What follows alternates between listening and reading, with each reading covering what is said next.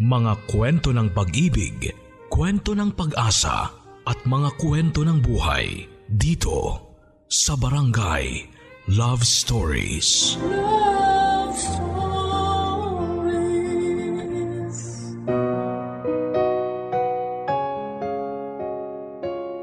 May mga pumapasok sa buhay natin na hindi natin inaakalang magbibigay ng ningning sa buhay natin. May mga taong kakatok sa ating pintuan na sa una ay pag-aalanganan nating pagbuksan. Maaring takot lamang tayong magtiwala dahil minsan ay nasira na yon ng mga taong inakala nating totoo sa atin. O pwedeng takot lamang dahil baka isang araw ay mawala rin sila nang hindi nagpapaalam. Kabarangay sa tuwing may mga sumusubok na pumasok sa buhay ninyo. Ano ba ang ginagawa ninyo? Pinapatuloy nyo ba sila o hinihintay nyo na lamang na mapagod silang kumatok at tuluyan ang lumayo? Sa bawat intensyon ng isang taong makilala ka, ano ang isasagot mo sa kanila? Sa bawat pagkakataon na gusto kanilang makausap ay handa ka bang magkwento sa iyong mga ganap? Ang kwento natin ngayong araw ay may kinalaman sa takot Takot na makakilala ng bagong tao sa buhay niya. Kilalanin natin si Mang Pedro ang ating letter sender dito sa mga kwento ng pag-ibig, buhay at pag-asa. Sa nangungunang Barangay Love Stories. Dear Papa Dudut Porke ba kumatok na, papapasukin mo na?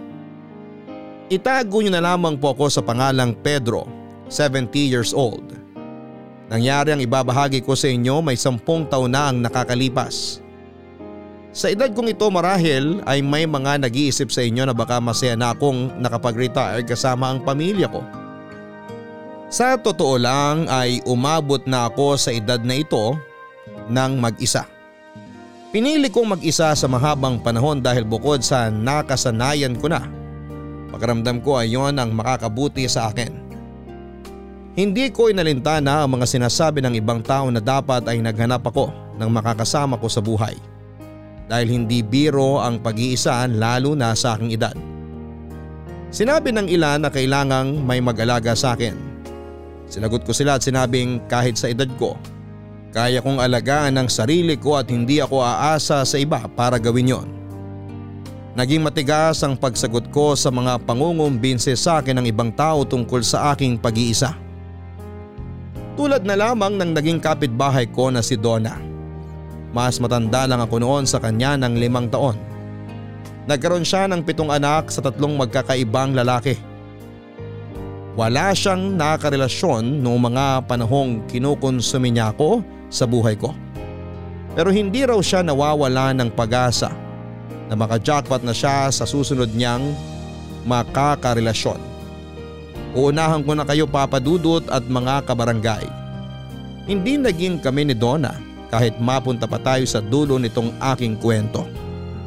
Gusto ko lang siyang isali sa kwento ko ngayon dahil malaki ang naiambag niya sa buhay ko at sa panibagong taong kumatok sa aking pintuan. Naalala ko noon isang hapon ng Miyerkules nang sumulpot si Donna para storbohin ako. Nakaupo ako noon sa aking maliit na bakuran at nakaidlip. Kakatapos ko lang noon na magdilig ng mga halaman ko at medyo sumakit ang likuran at tuhod ko. Kaya naman minabuti kong magpahinga pero hindi ko yon nagawa ng maayos dahil sa pagdating ni Donna.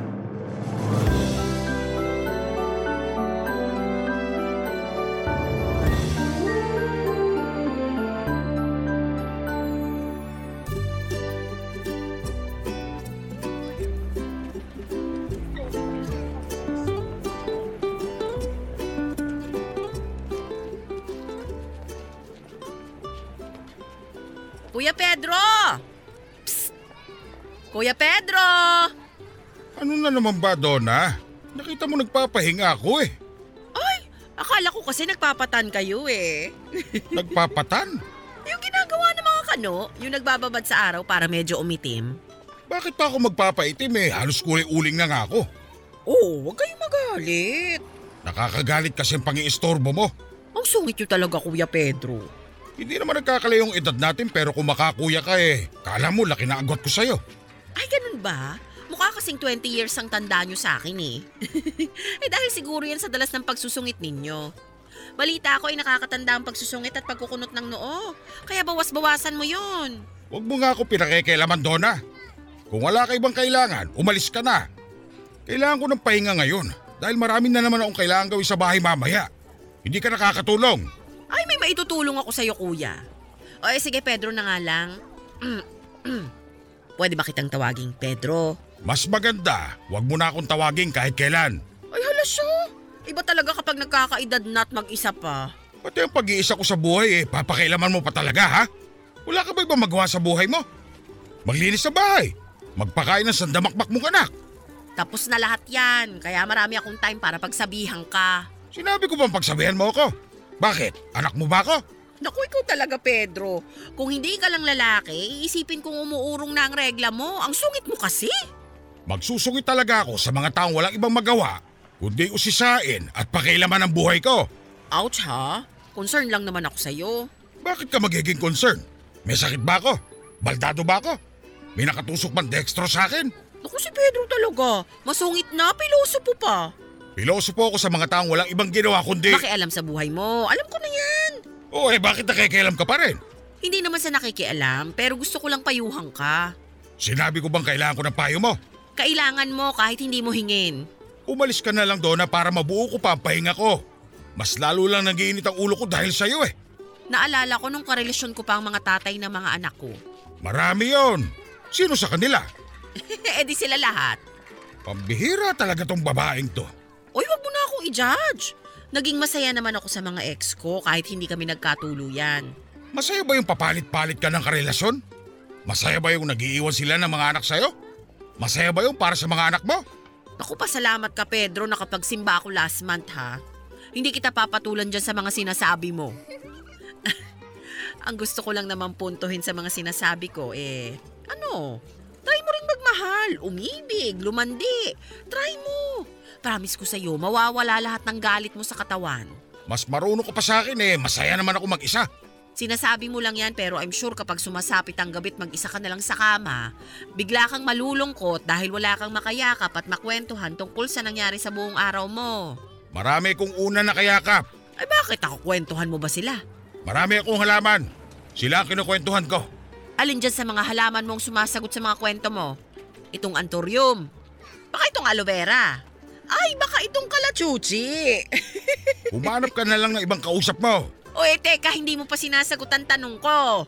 Sino ang madaldal sa mga halaman mo? Ewan ko sa'yo, Donna. Ewan ko sa'yo.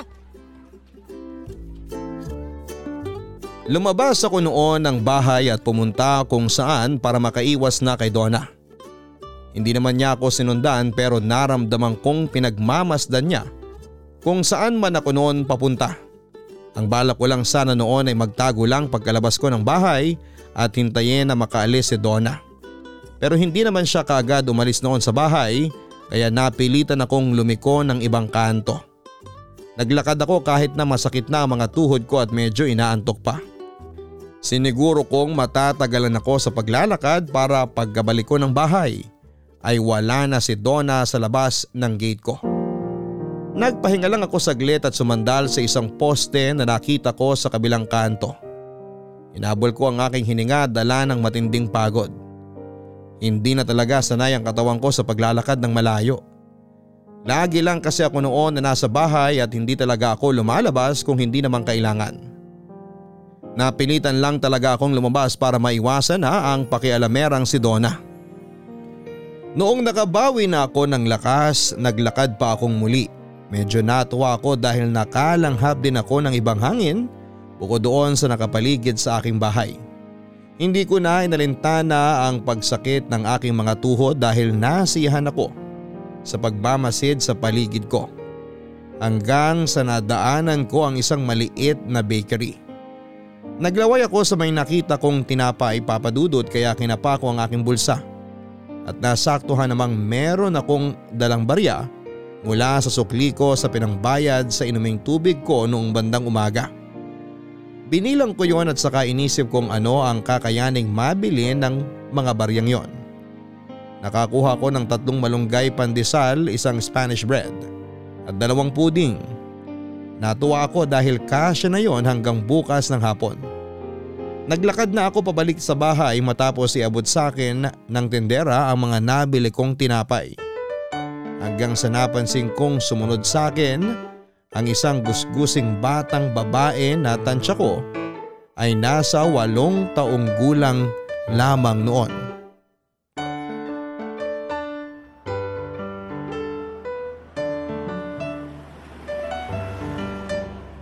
Kanino mo pa ako sinusundan? Anong kailangan mo bata? Hindi po bata ang pangalan ko. Ningning po. Ay, wala akong pakialam sa pangalan mo. Huwag mo na ako susundan ha? Eh bakit po hindi kayo pwedeng sundan? Masama po ba kayong tao? Kasi ang sabi po ng tatay ko dati, huwag sundin ang mga masasamang tao. Iba ang sundin sa sundan. Ang gusto ko, huwag mo kong sundan. Eh ano po ba pinagkaiba nung sundin tsaka sundan? Itanong mo sa tatay mo. Eh wala na po akong tatay. Oh, problema ko ba yon? Sabi niyo kasi itanong ko sa tatay ko eh. Sumagot lang naman po ako. Ay, ang daldal mong bata ka. Yan nga rin po ang sabi ng tatay ko. Ay, umuwi ka na nga sa inyo. Wala na akong lakas para makipag-usap pa sa'yo. Wala po akong uuwian eh. Problema ko ba yon? Sabi niyo po kasi umuwi ako sa bahay namin. Eh sumagot lang naman po ako. Eh pagkapiloso pa rin no, Mingming. Ming-ming po, hindi ming-ming. Hindi naman po ako nagmimiyaw. Mm, Wala akong pakialam sa pangalan mo. Ang gusto ko, sundin mo ang sinasabi ko. Hindi po susundan? Nakakaubos ka ng pasensya. Nagtatanong lang naman po eh. Magtanong ka sa ibang tao, huwag sa akin. Bakit hindi po pwede sa inyo?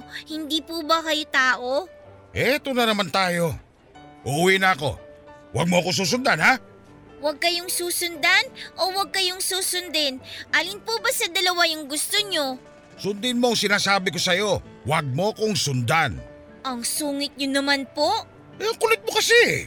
Eh makulit po ako pero hindi naman po ako masamang tao. Bakit may sinabi ba ako na masama ka?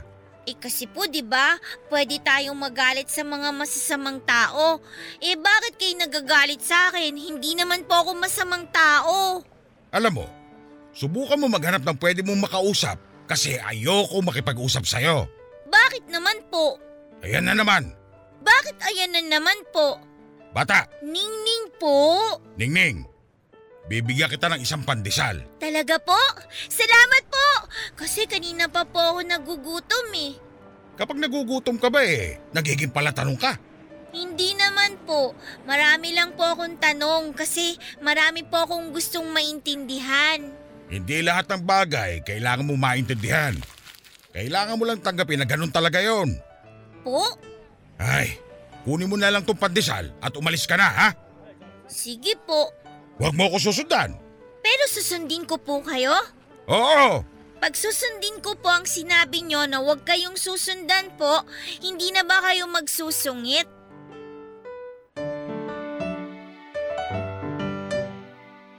Hindi ko na sinagot pa ang huling tanong ni Ningning at nagmadali na akong makalayo sa kanya. Nilingon ko siya nang nasa kalagitnaan na ako ng paglalakad at nakita kong kinain na niya ang malunggay pandesal na inabot ko. Nakita ko siyang upo sa gilid ng bakery at doon ay napapasayaw pa habang kinakain ang binigay ko. Yun ang pagkakataon ko para mas lalo pang bilisan noon ang paglalakad dahil baka sundan pa niya ako. Halos lumuwa noon ang baga ko sa paglalakad ng mabilis papadudot. Nung nakarating na ako sa bahay ay agad akong nagtungo sa kusina para uminom ng maraming tubig. Napagod ako sa paglalakad ng mabilis pero mas napagod akong makiusap sa batang siningning. Bigla ko tuloy naalala sa kanya ang anak kong babae. Kaedad lang ni Ningning ang anak kong si Joy noong kinuha siya sa akin ng una kong naging asawa na si Letty.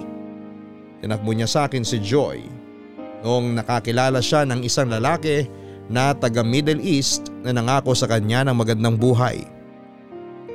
Hindi ako nagsuspecha na merong iba si Letty pero napapansin kong madalas siyang may kausap sa kanyang cellphone tuwing madaling araw. Ang sinabi niya sa akin ay kausap lang daw niya ang ninang ni Joy para sa plano niyang magnegosyo. Nagtiwala ako papadudot pero yun pala ang pinakamalaking pagkakamali na ginawa ko. Nagising na lamang ako isang umaga, wala na ang damit ng mag-ina ko. Sinubukan kong tawagan si Letty pero hindi niya sinasagot ang tawag ko. Hinahanap ko siya sa mga kamag-anak niya pero nakatikom ang mga bibig nila. Halos mabaliw ako noon sa pangulila sa magina ko hanggang isang araw bumalik si Letty. Natuwa ako dahil akala ko ay makukompleto na kami pero meron lang siyang pinapirmahan sa akin para legal nang maitawid sa ibang bansa ang anak naming si Joy. Hindi ako pumayag noon sa gusto ni Letty at sinikap ko pa siyang kumbinsihin na manatili na lamang sa piling ko. Pero sinabi niya sa akin na hindi na siya masaya at nakahanap na siya ng pagmamahal sa iba. Wala akong nagawa sa gusto ni Letty. Kaya pinaglaban ko na lamang na makasama ang anak naming si Joy. Sinabi kong iwan na lamang niya sa akin si Joy kung balak niyang sumama sa iba pero nagmatiga si Letty. Sinabi niyang para rin kay Joy ang ginagawa niya. Hindi ko maintindihan noon si Letty hanggang sa sinabi niyang taga Middle East na karelasyon niya ang tatayong ama ni Joy para mabigyan siya ng magandang kinabukasan. Kinumbinsin niya akong mayaman ang lalaking yon at kaya niyang ibigay ang mga bagay na hindi ko kayang ibigay kay Joy. Pinamukha sa akin ni Letty lahat ng kakulangan ko pagdating sa pera para lamang mapapayag ako. Napapayag nga ako noon papadudot, pinermahan ko ang papeles na nilatag ni Letty. Hindi na ako nakapag-isip noon dahil gusto kong mabigyan ng mas magandang buhay ang anak kong si Joy. Nung nakalis na si Letty ay saka ko na-realize ang kamali ang ginawa ko. Nabigla lang ako sa pagpirma pero noong natauhan na ako ay wala na akong magawa. Yun ang huling beses na nakita ko si Letty. Wala na rin ako naging balita sa kanila ni Joy mula noon. Sa paglipas ng mga araw ay nakaramdam ako ng lungkot dahil naalala ko ang anak kong si Joy. Sinisi ko si Ningning dahil doon papadudot. Sinubukan ko na kasing tanggalin sa alaala ko ang anak kong si Joy dahil nasasaktan lamang ako kapag naaalala ko siya. Nagkulong akong muli sa kwarto ko dahil nawalan ako ng gana na asikasuhin muli ang sarili ko. Saka lang ako lumalabas noon kapag hindi ko na makayanan pa ang labis na gutom. Napabayaan ko na rin ang mga alaga kong halaman pero naririnig kong may mga nagpubuhos ng tubig doon. Sinilip ko mula sa bintana at nakita ko si Donna. Nakita niyang nakasilip ako kaya naman kumaway siya. Agad kong sinara ang bintana ko at saka nagbalik sa pagkakahiga. Inayaan ko na lamang si Donna sa ginawa niya sa mga halaman ko dahil wala akong lakas noon para makipagdiskusyon sa kanya. Kahit aminado akong nag-aalala ako noon sa mga halaman ko ay hindi ko pa rin kinaya ng katawang kong manumbalik ang sigla at gana ko sa pag-asikaso sa mga yon. Natapos lamang ang pagmumukmuk ko noong dumaan ang nag-aabot ng mga bill ko sa kuryente at tubig. Nung nakalabas na ako ulit, saka ko binigyan ng pansin ng mga halaman kong halos malunod na rin dahil sa dami ng mga pinangdilig ni Donna. Napailing na lamang ako at saka kinuha ang mga kailangan ko para ayusin ang mga halaman ko. Na-enjoy kong pag-aayos ng mga halaman kaya hindi ko na napansin na may nakatingin na sa akin habang ginagawa ang trabaho ko. Noong tumayo ako para kumuha ng dagdag na lupa sa kabilang side ng bakuran ko ay nakita ko si Ningning. Parehas pa rin ang suot niya noon. Ilaw na oversized t-shirt ng mukhang bestida niya yon dahil lumagpas na hanggang sa sakong niya. Madungis pa rin si Ningning noon at walang sapin ang mga paa niya. Napailing na lamang ako dahil alam kong mangungulit na naman siya. Nangyari nga ang iniisip ko. Nagsimula na naman siyang makipag-usap sa akin papadudot.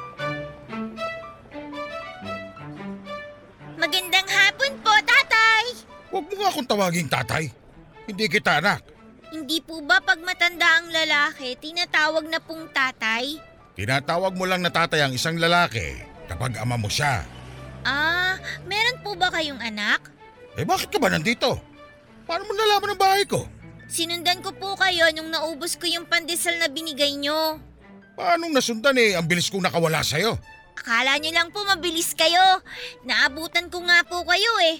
Pero nagtago lang ako kasi baka po sungitan nyo po ako ulit. Talagang susungitan kita kasi makulit ka. Umalis ka na nga. Ano po yung ginagawa nyo? Inaayos ko mga halaman ko. Kaya umalis ka na para matapos ko na to. Kapag inabot ako ng dilim, hindi ko na makikita itong mga ginagawa ko. Maglagay po kayo ng ilaw kapag madilim para makita nyo po. Ay, ayoko na makipag-usap sa'yo ha. Umalis ka na sabi. Teka lang po. Ano na naman ba? Itatanong mo na naman ba kung anong pinagkaiba ng sundin at sundan? Ibabalik ko lang po sa inyo ang malunggay pandesal na binigay nyo. Paano mong ibabalik eh naubos mo na nga? Pinagloloko mo ba ako?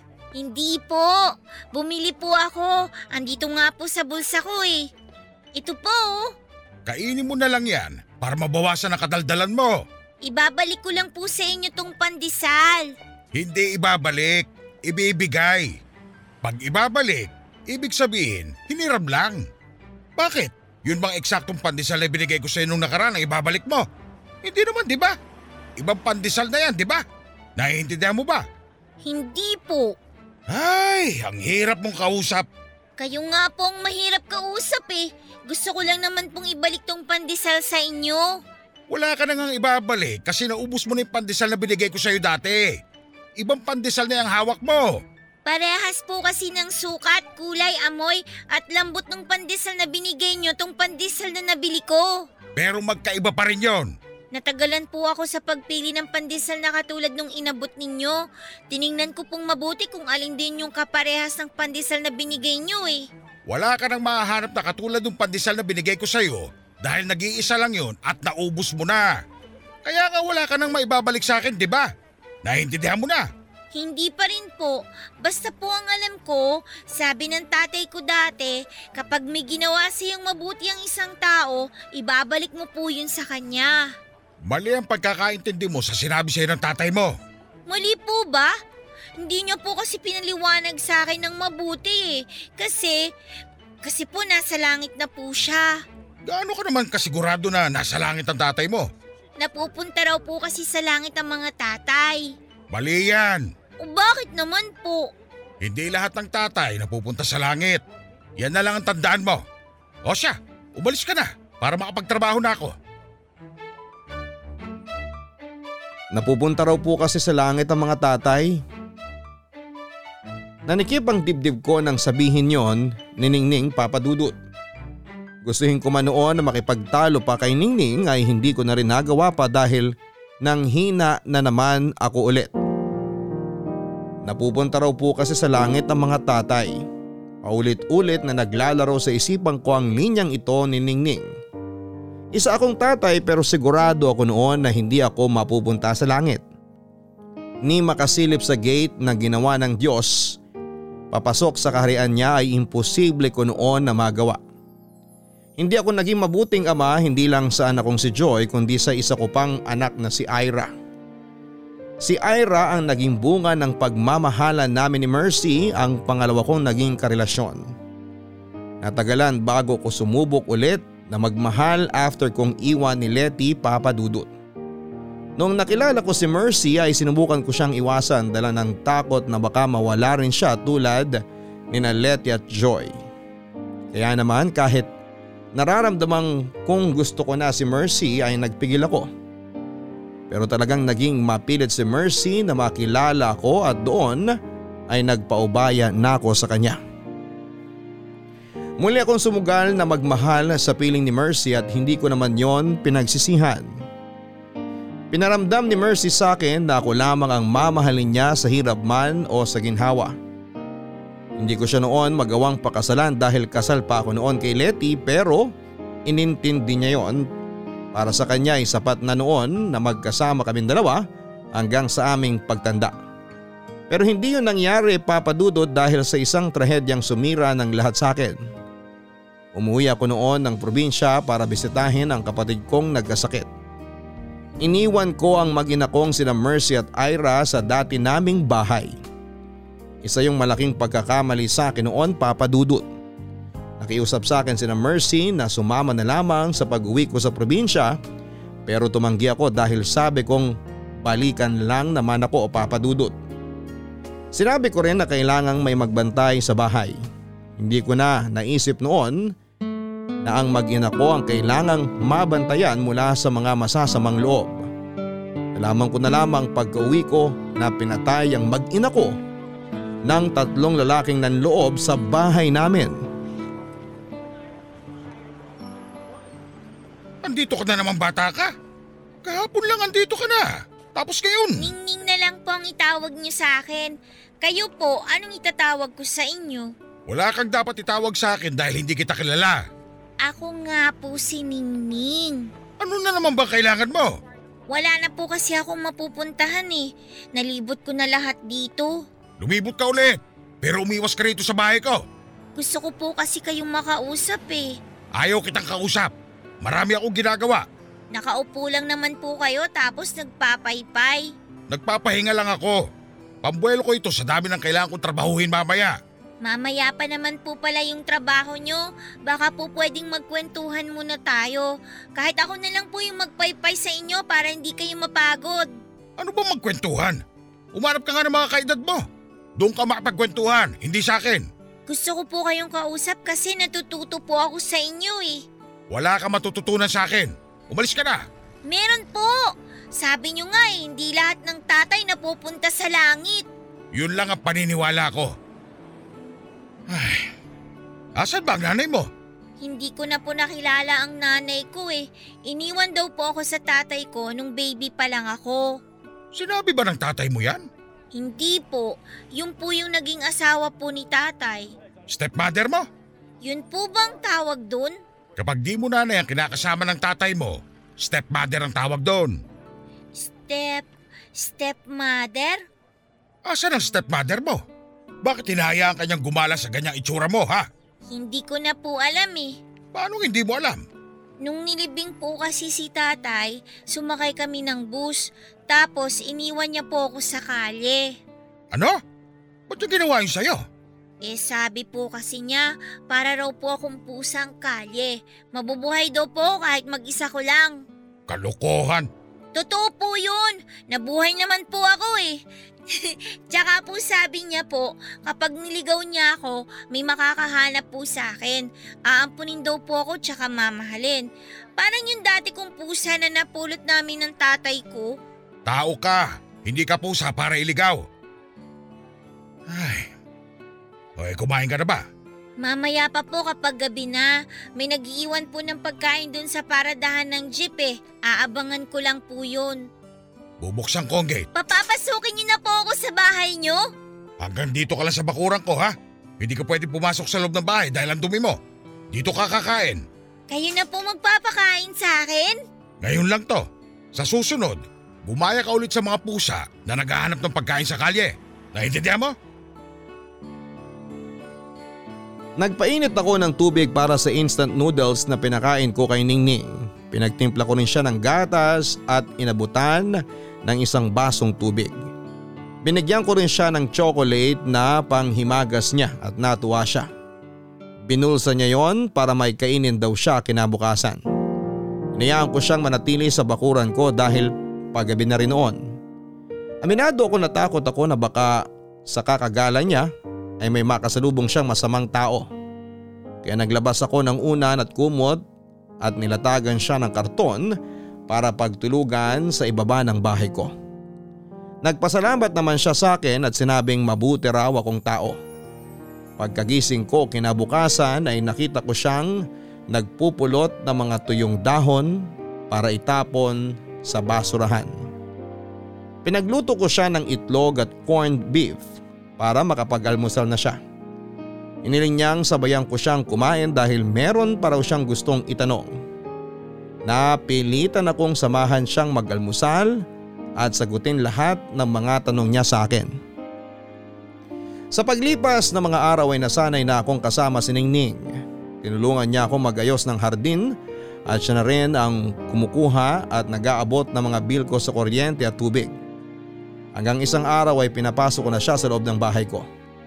Nagtiwala na ako sa kanya at binigyan siya ng matutulugan niya sa sala. Isang araw ay nagising na lamang akong katabi na siningning sa aking higaan dahil natakot daw siya sa sala. Inayaan ko siyang makitulog sa aking pansamantala hanggang ang pansamantala na yon ay naging araw-araw na. Isang araw ay naging parang anak ko na si Ningning. Isang araw ay naging parang ama na ako kay Ningning. Isang araw ay para kaming naging isang pamilya. Isang araw ay nagising na lamang ako na masaya sa piling niya.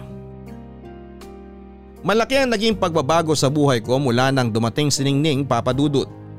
Nabawasan na ang pagiging masungit ko at nakakangiti na rin ako. Bukod sa sarili ko ay natuto na rin akong umasikaso ng iba. Inalagaan ko si Ningning na parang sarili ko ng anak. Binilhan ko siya ng kailangan niya at nagpunta kami sa Divisoria para bumili ng mga damit niya at mga laruan. Nahiya pa nga siyang magpabili sa akin dahil baka raw ilista kong utang niya. Eh, hindi raw siya makakabayad dahil wala siyang trabaho. Napaka-inosente lagi ng mga naging sagot niya sa mga sinasabi ko dati eh kaya lalo akong natuwa sa kanya. Nagniningning ang bahay kong halos magdilim na noon dahil sa kawalan ko ng ganang mabuhay. Binigyan ni Ningning ng liwanag ang napupundi kong buhay papadudot. Napansin niyo ni Donna nang minsang mapadaan siya para kumustahin ako. At tulad ng dati hindi naman napigilan ni Donna ang mag-usisa sa nangyayari sa akin. Nasa bakuran kami ni Ningning noon nagsisiesta. Binilang ko siya ng malit niyang upuan para makatabi ko siya habang umiidlip sa bakuran. At ang ginagawa ko noon ay ginagawa niya. Nung kumuha ako ng patunga ng paa sa kusina ay kumuha na rin siya ng para sa kanya. Nanguha ko ng dyaryo na pantakip sa mukha ko noon para hindi masilaw sa liwanag. Kumuha din siya ng para sa kanya. Napailing na lamang ako sa panggagaya ni Ningning sa akin papadudot. Naalala ko tuloy sa kanya si Joy ang una kong anak. Lagi akong ginagaya ni Joy sa lahat ng gagawin ko dahil ang sabi niya paglaki niya ay gusto niya maging katulad ko. Nung tinanong ko kung ano ang ibig niyang sabihin papadudot, ang sinagot niya ay gusto raw niyang maging mabuting magulang tulad ko. Kaya gusto niyang gayahin ako. Kapag naaalala ko yon ay meron pa rin kirot sa puso ko dahil hindi ko napatunayan sa huli na mabuti akong magulang sa kanya. Dahil hinayaan ko siyang mailayo sa akin kapalit ng mas marangyang buhay sa piling ng ibang tao.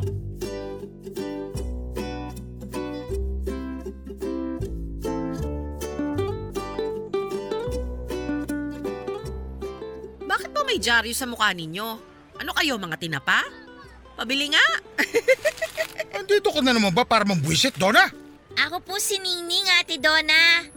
Aba, ay hindi ka naman nagsasabi Pedro, meron ka na palang anak. Kailan mo siya inire ha? Hindi ko siya anak. Eh ano, halaman mo. Nadampot ko lang dyan sa labas. Nadampot? Ano, pusa lang? Yun nga po ako, pusang ligaw. Meow, meow. Hoy, Pedro! Ikaw ba talaga yan? Okay, bakit? Tumatawa ka na? Kailan mo pa natutunan yan, ha? Umalis ka na nga, Donna. Istorbo ka talaga sa pahinga. Isang tawa pa nga dyan. Ang sarap sa ears. Tumigil ka na sabi. Lagi naman pong tumatawa si Pedro. Oy, bata! Ningning pong pangalan ko. O siya, Ningning, hindi dapat Pedro lang ang tawag mo sa kanya. Eh yun daw dapat ang itawag ko sa kanya eh. Hindi po ba Pedro? Ako ang nagsabi. Baguhin mo naman Pedro. Pwede namang tito, kuya, o kaya tatay. Hindi ko siya kaano-ano para tawagin ako ng ganyan. Ayos na yung Pedro. Gusto niyo po bang pumasok dito Ate Donna? Gusto ko sana kung papayag si Pedro. Ako na po magbubukas ng gate. Ningning, huwag mo siya pagbuksan. Bakit naman po? Hindi ako nagpapapasok ng di ka kilala. Eh bakit niyo po siya kinakausap kung hindi niyo po siya kilala? Oo nga naman, Pedro. Saka alam niyo po yung pangalan niya eh. Eh di kilala niyo nga. Ningning 1, Pedro 0. Hoy Donna, ano ba? Ito na nga, aalis na. nice to meet you, Ningning. Huwag po muna kayong umalis. Samahan niyo po kami ni Pedro.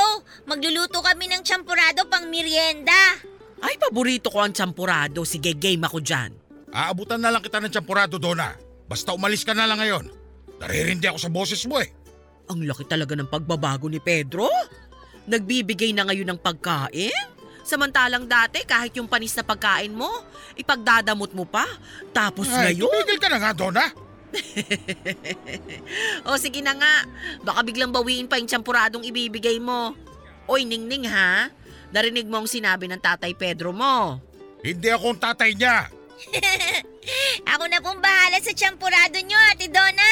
Lalagyan ko po ng maraming gatas bago ko iabot sa inyo. Ay, paborito na kita, Ningning. Paboritong paborito. Nainis ako kay Donna dahil napansin niyang lumalambot na ako papadudot. Hindi naman yon maintindihan noon ni Ningning. Kahit na nagsusungit ako dati kay Ningning ay wala siyang ibang makita kundi ang minsang kabutihan na ipinakita ko sa kanya.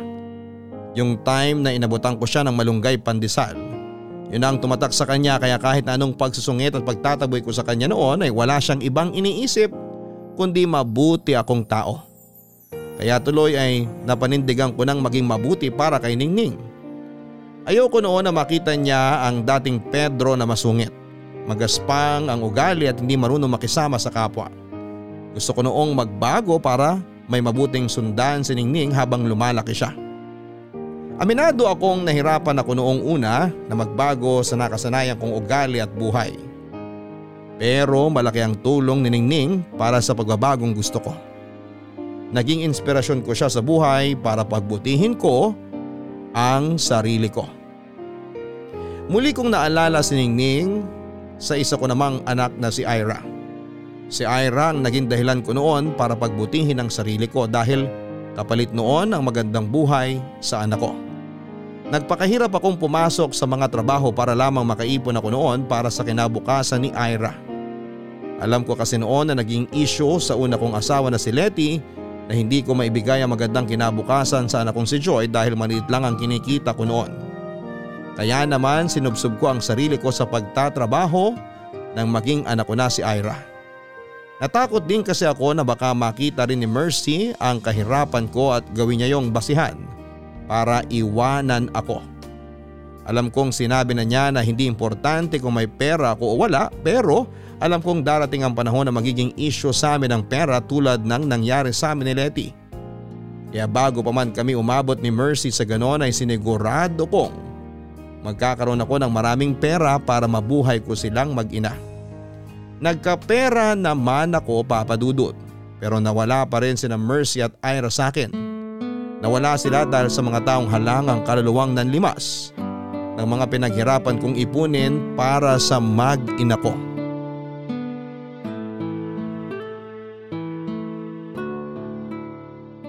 Matulog na tayo.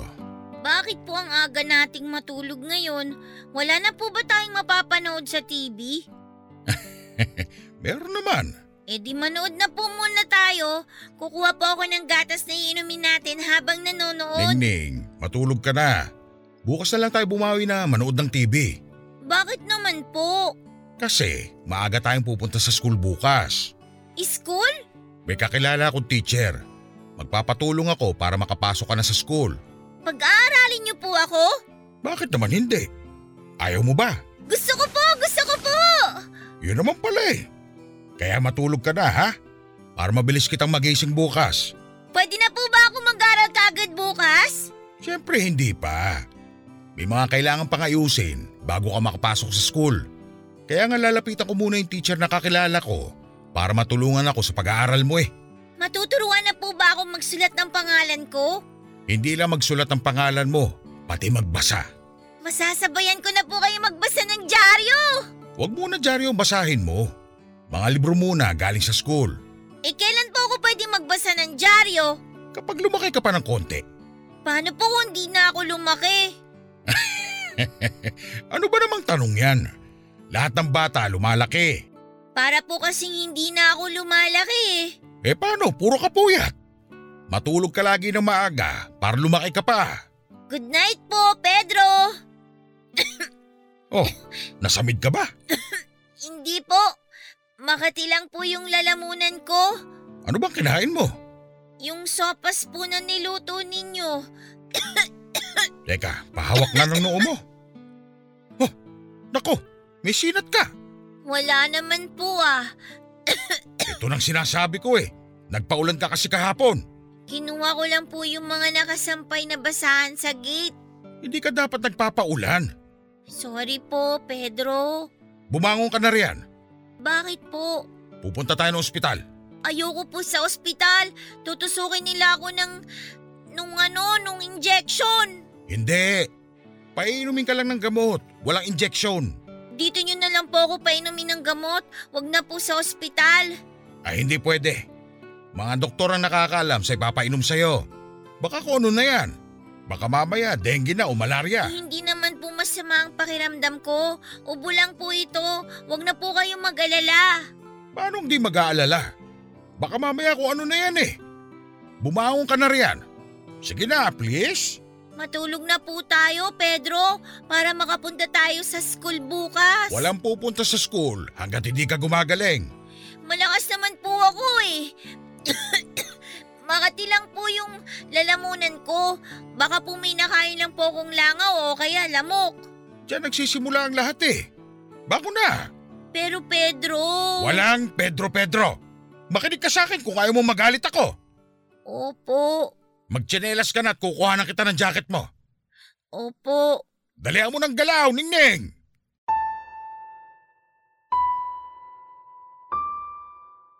Hindi ko sinasadyang masigawan noon si Ningning pero natakot lamang ako sa sinat niya. Agad ko siyang dinala sa ospital para magpatingin. Wala na akong pakialam noon kung magkano ang gagastusin ko. Ang importante sa akin ay gumaling si Ningning at walang mangyaring hindi maganda sa kanya.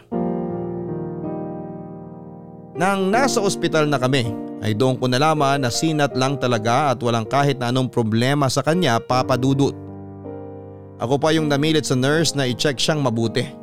Nagpresenta rin ako magbayad ng doble kung kailangan masigurado lamang na totoong ligtas si Ningning. Pinakalma ako ng nurse at sinabing wala akong dapat na ipag-alala dahil walang kahit anong problema sa kalusugan si Ningning. Talagang sinat lang daw yon at normal lang sa mga bata at hindi pa rin ako napanatag pero noong initahan ako ni Ningning ay nawala ang lahat ng takot ko. Nakahinga ako ng maayos at hindi ko na inisip pa na may problema sa kanya. Umalis na rin kami sa ospital at agad nang umuwi noon sa bahay para maituloy ang pahinga ni Ningning. Nalungkot siya noong sinabi kong hindi muna kami pupunta sa school para makabawi siya ng lakas. Nangako naman ako sa kanya na oras na gumaling siya ay pupunta kami kaagad sa school para makapag-aral siya. Napraning ako papadudot dahil sa kalagayan ni Ningning ay bigla ko naalala noong mga bata pa lamang kami noong isang kapatid ko. Namatay ang bunso kong kapatid noong 12 years old pa lamang ako noon. Baby pa noon ang kapatid ko at pinagkatiwala siya sa akin ng mga magulang ko dahil kailangan nilang puntahan ang isa kong kapatid sa school dahil napaaway sa klase niya. Wala naman naging problema sa pagbabantay ng kapatid ko. Noong nakita kong tahimik lang na nakahiga ang bunso kong kapatid ay naglaro muna ako. Noong binalikan ko siya ay tahimik pa rin at nakatulala sa kisame. Inayaan ko lang kahit medyo iba na ang pakiramdam ko. Nakaidlip pa ako sa bandang paanan ng kama habang binabantayan si bunso. At nagising na lamang ako sa sigaw ng nanay ko. Nangitim na ang mukha ni bunso pero gising pa rin siya ngunit hindi gumagalaw. Agad na tinakbo ng mga magulang ko sa ospital ang bunso namin pero nasa kalagitnaan pa lamang sila ng biyahe ay pumikit na ang mga mata ni bunso. At yun ang huling beses na nakasama namin siya papadudot. Inako ko ang sisi ng mga magulang ko dahil sa nangyari. Nagbago ang pagtingin nila sa akin at nawala ng tiwala hanggang sa dulo ng kanilang hininga. Kaya pinangako ko sa sarili ko na lahat ng mahal ko sa buhay ay di mawawala sa mundong ito nang hindi ko inaalagaan at hindi ko pinaglalaban. Dahil sa nangyari kay Ningning at sa muling pag-alala ko sa nangyari sa bunso kong kapatid, nagduda na ako sa kakayahan kong makapag-alaga pa ng isang tao sa buhay ko. Natakot na ako na baka mapasama ang buhay ni Ningning dahil sa akin. Naisip ko na kapag nagtagal si Ningning sa buhay ko ay baka wala akong magandang maidulot sa kanya. Kaya naman nag-decide akong wag na lamang siyang ampunin. Hindi ko muna yung sinabi sa kanya, inintay ko muna na gumaling siya sa kanyang lagnat. Nakailang beses siyang nagtanong sa akin tungkol sa pagpapaaral ko sa kanya. Pero naging matipin lamang ang mga naging sagot ko. Hindi naman siya nakahalata at nakita kong excited pa rin siya dahil akala niya eh matutuloy ang plano naming mapag-aral siya. Nakonsensya ako ng bahagya. Lalo na noong nakikita ko siyang nagmamadaling gumaling para lamang makapag-practice ng magsulat sa kanyang pangalan sa papel. Mas lalo tuloy akong nahirapan noon dahil hindi ko kayang sirain ang kagustuhan niyang makapag-aral. Napamahal na sa akin si Ningning Papadudot. Kaya kahit gusto ko noon na makasama pa siya ay hindi ko pa rin yon pinili dahil alam kong mas mapapabuti siya sa iba. Naisip kong hanapin ang stepmother niya o kaya ay kahit na sinong kamag-anak niya para kunin na siya. Ayaw ko na noon na magkaroon pa ng isang inaalala at panibagong responsibilidad. Natakot ako na baka hindi ko siya maalagaan ng sapat at iyon pa ang maging dahilan para mawala siya ng maaga sa mundong ito. Kung hindi lang talaga sa mga pinagdaanan ko dati sa mga mahal ko sa buhay, baka pwede pa akong sumugal kay Ningning. Pero dahil sa lalim ng trauma na dinulot ng nakaraan sa akin ay hindi ko na nakikita ang sarili kong magagawa pang magmahal ng isa pang individual. Noong tuluyan ng gumaling si Ningning ay sumunod kong inasikaso ang pagpapaubaya sa kanya sa mga kamag-anak niya. Doon ko na binalak sabihin sa kanya ang totoong mangyayari. Ngiti ka ng konti lang. Tapos tingin ka rito sa camera ha? Pwede po ba ako magpa-cute sa picture? Pwede ko po bang itaas tong kamay ko? Hindi eh. Yung normal lang. Para nagpapapicture sa ID. Ano po yung ID? Basta sumunod ka na lang sa sasabihin ko ha? Ipiti mo sa tenga mo yung buhok mo para makita yung mukha mo. Malaki po tenga ko eh. Hindi po maganda sa picture. Hayaan mo na kung hindi ka maganda sa picture. Basta malinaw yung picture. Dali na! Para po ba saan yung picture? O yung bangs mo, hawiin mo ng konti. Natatakpan ang mata mo eh. Itatali ko na lang po yung bangs ko. Saglit lang po ah. Kukunin ko lang po sa bag yung tali. Huwag na ningning. Kailangan na kita mapicturan para mapaprint ko na to. Baka magsara na yung printing shop eh. Gagamitin ko po ba yun sa school? Pwede po bang mag-lipstick ako parang si Ate Donna? Para po maganda po ako. Hindi na kailangan. Bawal po ba sa school ang lipstick? Hindi naman kasi to gagamitin sa school. Eh para saan po yan? Basta. Pwede bang dalawa po tayong magpa-picture? Ilalagay ko po sa bulsa ko palagi. Hindi na kailangan. Ikaw lang dapat ang mapicturan ngayon. Eh bakit ako lang po? Ang dami mo namang tanong ningning eh. Gusto ko lang naman pong malaman. Ah, gusto mo malaman? O sige. Kailangan kita mapicturan para mahanap ko ng mga kamag-anak mo. Bakit niyo po hahanapin mga kamag-anak ko? Aampunin niyo na rin po ba sila dito? Kasi ibabalik na kita sa kanila. Bakit niyo po ako ibabalik sa kanila? Ayaw niyo na po ba sa akin? Hindi na kita kayang alagaan. Sarili ko nga hindi ko maasikaso, ikaw pa kaya. Ibabalik niyo po ba ako dahil hindi ako naguhugas ng paa bago matulog? O dahil po ba laging baliktad ang tsinelas ko? Hindi yun ang dahilan. Uubusin ko na po yung gulay na pinapakain niyo sa akin. Inom na rin po ako palagi ng maraming tubig. Kailangan mo na nga bumalik sa totoo mong pamilya. Ayaw niyo na po ba ako maging pamilya niyo? Ay, bata ka pa. Hindi mo maiintindihan. Pag lumaki ka na, mauunawa mo tong ginagawa ko para sa'yo. Pag matutulog po ako sa hapon, lalaki na po ako agad, di ba? Hintayin niyo na lang po ako lumaki. Hindi ka pwedeng lumaki sa poder ko. Ay, Ningning. Gusto ko mang ipaliwanag sa'yo lahat, pero hindi mo talaga maiintindihan. Kapag nag-school po ako, Pedro, maiintindihan na po kita. Kasi sabi ni Ate Donna, magigising daw yung utak ko sa school. Tatalino daw po ako. Yung totoong pamilya mo na lang magpapaaral sa'yo.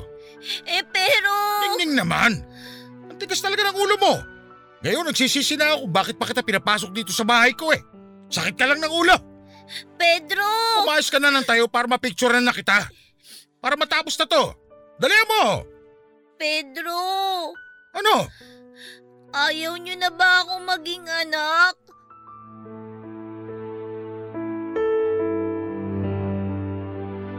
Ayaw niyo na ba ako maging anak? Para akong sinaksak sa tinanong ni Ningning sa akin, Papa Dudut. Kung alam lang niya na wala akong ibang gustong mangyari kundi ang maging tatay sa kanya.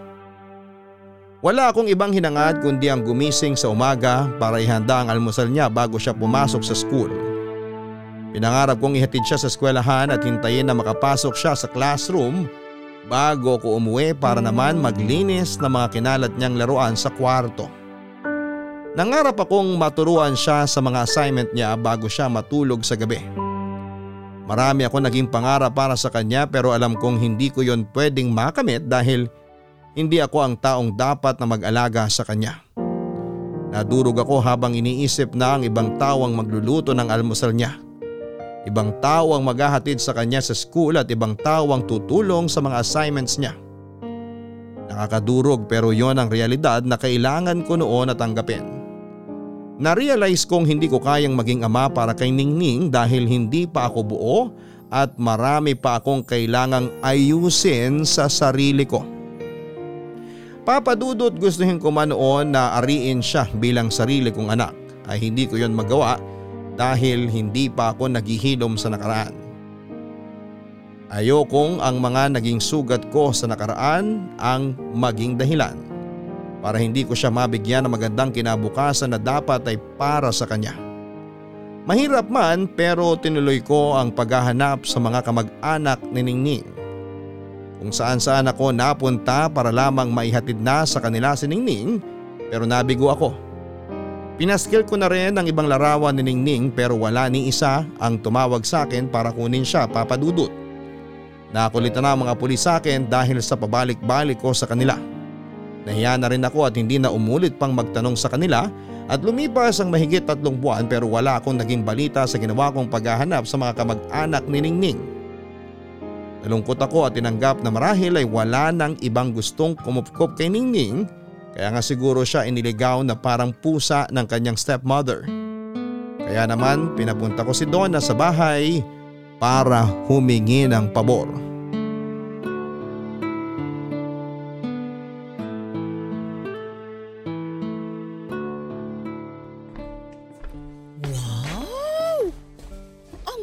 Pala ng loob ng bahay mo, Pedro. Yayamanin. Maupo ka. Salamat. Ano ba yung kailangan mo? Mukhang seryoso yan ah. Ngayon mo lang ako pinapasok dito sa bahay mo eh. Ihingi lang sana ako ng pabor sa'yo. Naku, parang hindi ako pwedeng tumanggi sa iyo ah. Sa totoo lang, nagbabakasakali ako na hindi ka tatanggi. O eh ano ba yon? Kailangan mo ba ng caretaker dito sa bahay mo? Pwede naman. O kailangan mo ng kakausap sa mga halaman mo sa umaga? Pwede bang ampunin mo na si Ningning? Ano? Handa akong tumulong sa'yo sa gastos. Kunin mo lang siya sa bahay mo. Ituring mo ang sarili mong anak. Alam kong gipit ka rin dahil sa mga gastusin mo sa mga anak mo. Pero handa akong tumulong sa'yo. Eh kung ikaw din naman ang gagastos para kay Ningning, bakit di na lang siya pumirmi rito sa bahay mo? Bakit kailangang ilipat pa sa akin? Hindi ko na siya kayang alagaan. Paano bang hindi mo kayang alagaan? Eh mula nung inampun mo siya, nagkalaman na ang mga pisngi niya. Hindi na siya gusgusin at hindi na rin siya amoy isda. Mas maaalagaan mo siya kaysa sa akin. Sa ating dalawa, ikaw ang mas may kayang mag-alaga sa kanya. Mas kaya mong maging magulang sa kanya. Hindi, Donna. Kung alam mo lang. Alam kong sinasabi ko. Alam kong mabuti kang tao. Oo, masungit ka. At hindi ko maintindihan ng kagaspangan minsan ng ugali mo. Pero, pero pagdating kay Ningning, iba ka. Maayos kang tao. Mabait ka. Responsable kang ama sa kanya. Hindi ako ang dapat na maging ama niya. Pero ikaw ang pinili niyang maging ama. Ibig sabihin lang niyan, ikaw ang nararapat para sa kanya kasi nakikita niyang mabuti ka. Sana kaya ko ipaliwanag sa iyo ang totoo kung bakit hindi ako pwede maging tatay sa kanya. Ano man ang dahilan mo, hindi ko yan tatanggapin. Dahil isa lang ang nakikita ko ngayon, mabuti kang ama. Sigurado akong ganun din ang nakikita sa'yo ni Ningning. Hindi mo kasi maintindihan. Anong hindi ko maintindihan? Yung pagbabago mo mula nung dumating si Ningning? Yung pag-aliwalas ng mukha mo mula nung pinatuloy mo siya rito sa bahay mo? Halos hindi na nga kita makilala, Pedro. Dahil nasanay ako sa kasungitan at pag-iisa mo. Pero napakaganda ng pagbabago mo. Kung mawawala si Ningning, babalik ka lang sa dati. Didilim na ulit ang pagmumukha mo. At ano namang masama kung bumalik ako sa dati? Di naman nakakagambala sa yung dating ako ah. Ano naman ngayon kung maging masungit at bumalik ako sa pag-iisa? Magiging sagabal ba yun sa buhay mo? Hindi, pero alam kong makakasira yun sa'yo. Alam kong masaya ka na sa lagay mo ngayon. Alam kong gusto mo rin ang pagbabago mo. Hindi mo lang matanggap na merong isang taong nagpabago sa'yo. Hindi mo lang matanggap na siningning yon. Hindi ito tungkol sa pagbabago ko, Donna. Tungkol ito kay Ningning. Hindi ko siya pwedeng alagaan. Hindi siya pwede rito sa bahay. Hindi siya pwede sa akin. Nagawa mo na siyang alagaan at buhayin. Ano ba naman yung ipagpatuloy mo pa? Kailangan ka niya, Pedro. Hindi ako ang kailangan niya, Donna. Maniwala ka. Ate Donna! Pedro! Oh, Ningning. Huwag na po kayong mag-away dahil sa akin. Nako, hindi kami nag-aaway ni Pedro Ningning. Ganito lang talaga kami mag-usap. Ano yung hawak mo? Bariya po. Para saan? Bayad ko po ito sa inyo para hindi na po kayo mag-away ni Ate Donna. Kasi po, yung tatay ko, tapos yung asawa niya po, lagi po sila nag-aaway dahil sa akin. Wala na raw po silang pera kasi lagi po ako nagkakasakit. Lagi nagagalit yung asawa ni tatay sa akin kasi magastos daw po akong alagaan. Kaya magbabayad na lang po ako sa inyo. Ay naku Ningning, hindi mo kailangang magbayad. Ano ba naman yan? Pedro, ano ba ito? Hindi kita pagbabayarin sa mga nagastos ko sa'yo. Kaya lang, kaya lang, Ningning, hindi na kita pwedeng alagaan kasi, kasi hindi ko kaya. Si Donna, si Donna kung papayag siya eh, sa kanya ka na. Siya na mag-aalaga sa'yo. Siya na yung magpapasok sa'yo sa school. Di ba gusto mo mag-school? Bakit hindi na lang po kayo? Kayo na lang ang mag-alaga sa akin. Kayo na lang po yung maghatid sa akin sa school. Wala na po ba kayong pera? Kasi pwede naman po akong humingi ng pera ulit sa labas para po pang school ko. Tapos po, hindi na ako magiging matakaw para hindi na po kayo bibili ng bibili ng pagkain ko. Ningning, ah, hindi problema ang pera sa akin. Kaya kitang bilhan ng maraming pagkain na gusto mo. Pero, pero kasi, Pero ayaw niyo po sa akin? hindi sa ganon. Sasama na lang po ako kay Ate Donna.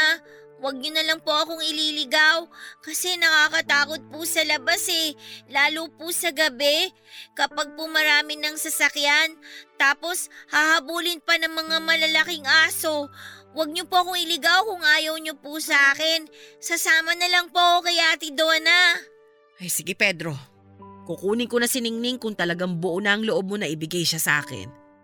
Kung talagang kaya mong matulog ulit mag-isa, kumising mag-isa, kung talagang desidido ka nang bumalik sa dati mong nakasanayan, eh di sige.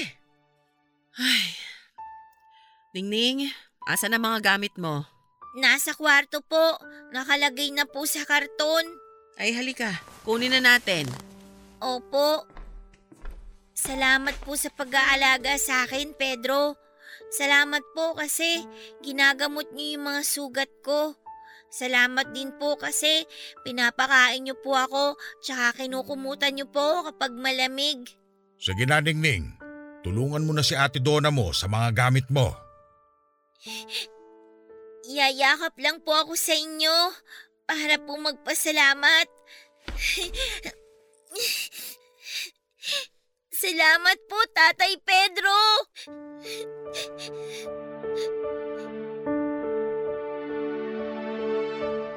Tatay Pedro, napakagaang pakinggan. Tinawag ako ni Ningning na tatay at doon ako tuluyang nagiba papadudot. Nawala lahat ng pagpapanggap kong matapang ako. Mas nakaramdam ako ng takot dahil nagustuhan ko ang pakiramdam na tawaging tatay.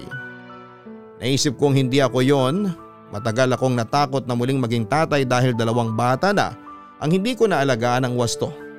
Pero noong niyakap ako ni Ningning at tinawag akong tatay, yung takot ay andun pa rin pero tinulak ako ng takot na yon para mas makita ng malinaw na handa na ako. Handa na akong maging tatay muli. Ang takot na naramdaman ko ang nagpamulat sa akin ng ganon talaga kapag magulang ka. Laging may takot na hindi mo magampanan ang iyong responsibilidad pero ang takot na yon ang siyang magtutulak sa iyo para mas pagbutihan pa. Niyakap kong pabalik si Ningning at doon ay tuluyan na akong napaiyak. Doon ko naramdaman na mas takot akong mawala siya kesa sa takot kong hindi siya maalagaan ng tama. Hindi ko na siya pinakawalan pa noon papadudot ako nang naging tatay ni Ningning mula nung araw na yon at hindi ko yon pinagsisihan hanggang sa dulo ng hininga ni Ningning. Makalipas lamang ng limang taon papadudot ay binawi na ng Diyos si Ningning sa akin. May matagal na palang karamdaman noon si Ningning kaya siya nagawang iligaw ng kanyang stepmother. Isang malaking himala na nga lang na nabuhay pa siya ng limang taon pagkatapos mag-cruise ng aming landas. Ayon na rin sa mga doktor na nakausap ko marahil ay isa yung himala pero sa akin yun ay dala ng pagmamahal. Pagmamahal ko ang nagdagdag sa buhay niya. Sa ngayon ay pinagpapatuloy ko ang buhay papadudot kahit nawala siya. Lagi akong naglilibot sa mga kalye para magpakain ng mga batang wala ng magulang. Yun ang naging paraan ko para alalahanin ang naging buhay ni Ningning. Hindi na ako nakaramdam pa ng takot papadudod kung meron man ulit na kumatok sa buhay ko para makasama ko. Hindi ko na siya pagdadamutan muli ng atensyon. Yun ang itinuro sa akin ni Ningning at hindi na ako takot na magpapasok muli sa buhay ko dahil ang kapalit naman noon ay ang kasiyahan kahit alam kong panandalian lamang. Hanggang dito na lamang po ang aking liham. Ako ang inyong kabarangay forever, Pedro. Lahat tayo ay merong kinakatakutan. Ang ilan sa atin takot na mag-isa. Ang ilan sa atin ay takot na maiwanan at may kanya-kanya tayong dahilan sa mga takot natin na nag-uugat sa ating nakaraan. Ang mga takot sa kasalukuyan ay dahil sa mga hindi nasasagot na tanong sa ating mga nakaraan. Maaring hindi nabigyan ng linaw ang mga katanungan kahapon kaya takot kang sumugal sa ngayon. Kung sakali mang ganito ang iyong pakiramdam ay hindi ka nag-iisa. Panigurado akong meron kang kasama. Hindi lang ikaw ang takot, hindi lang ikaw ang tumatakbo sa iyong nakaraan. Marami kayo. Marami tayo. Hindi nakakahiyang ilantad sa iba ang totoong dahilan ng iyong mga takot. Kailangan mo lang ng mga taong makakaunawa at mga taong handang magpasensya. Normal na ikay matakot, huwag kang mag-alala. Ang takot ay lumilipas.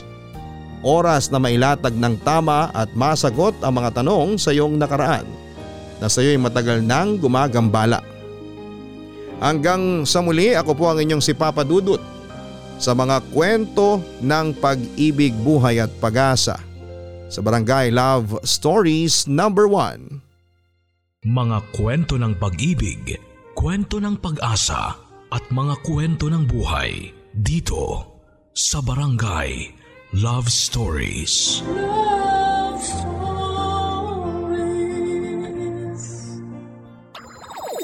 Nagustuhan ng iyong napakinggan? Ituloy yan via live stream sa www.gmanetwork.com/radio.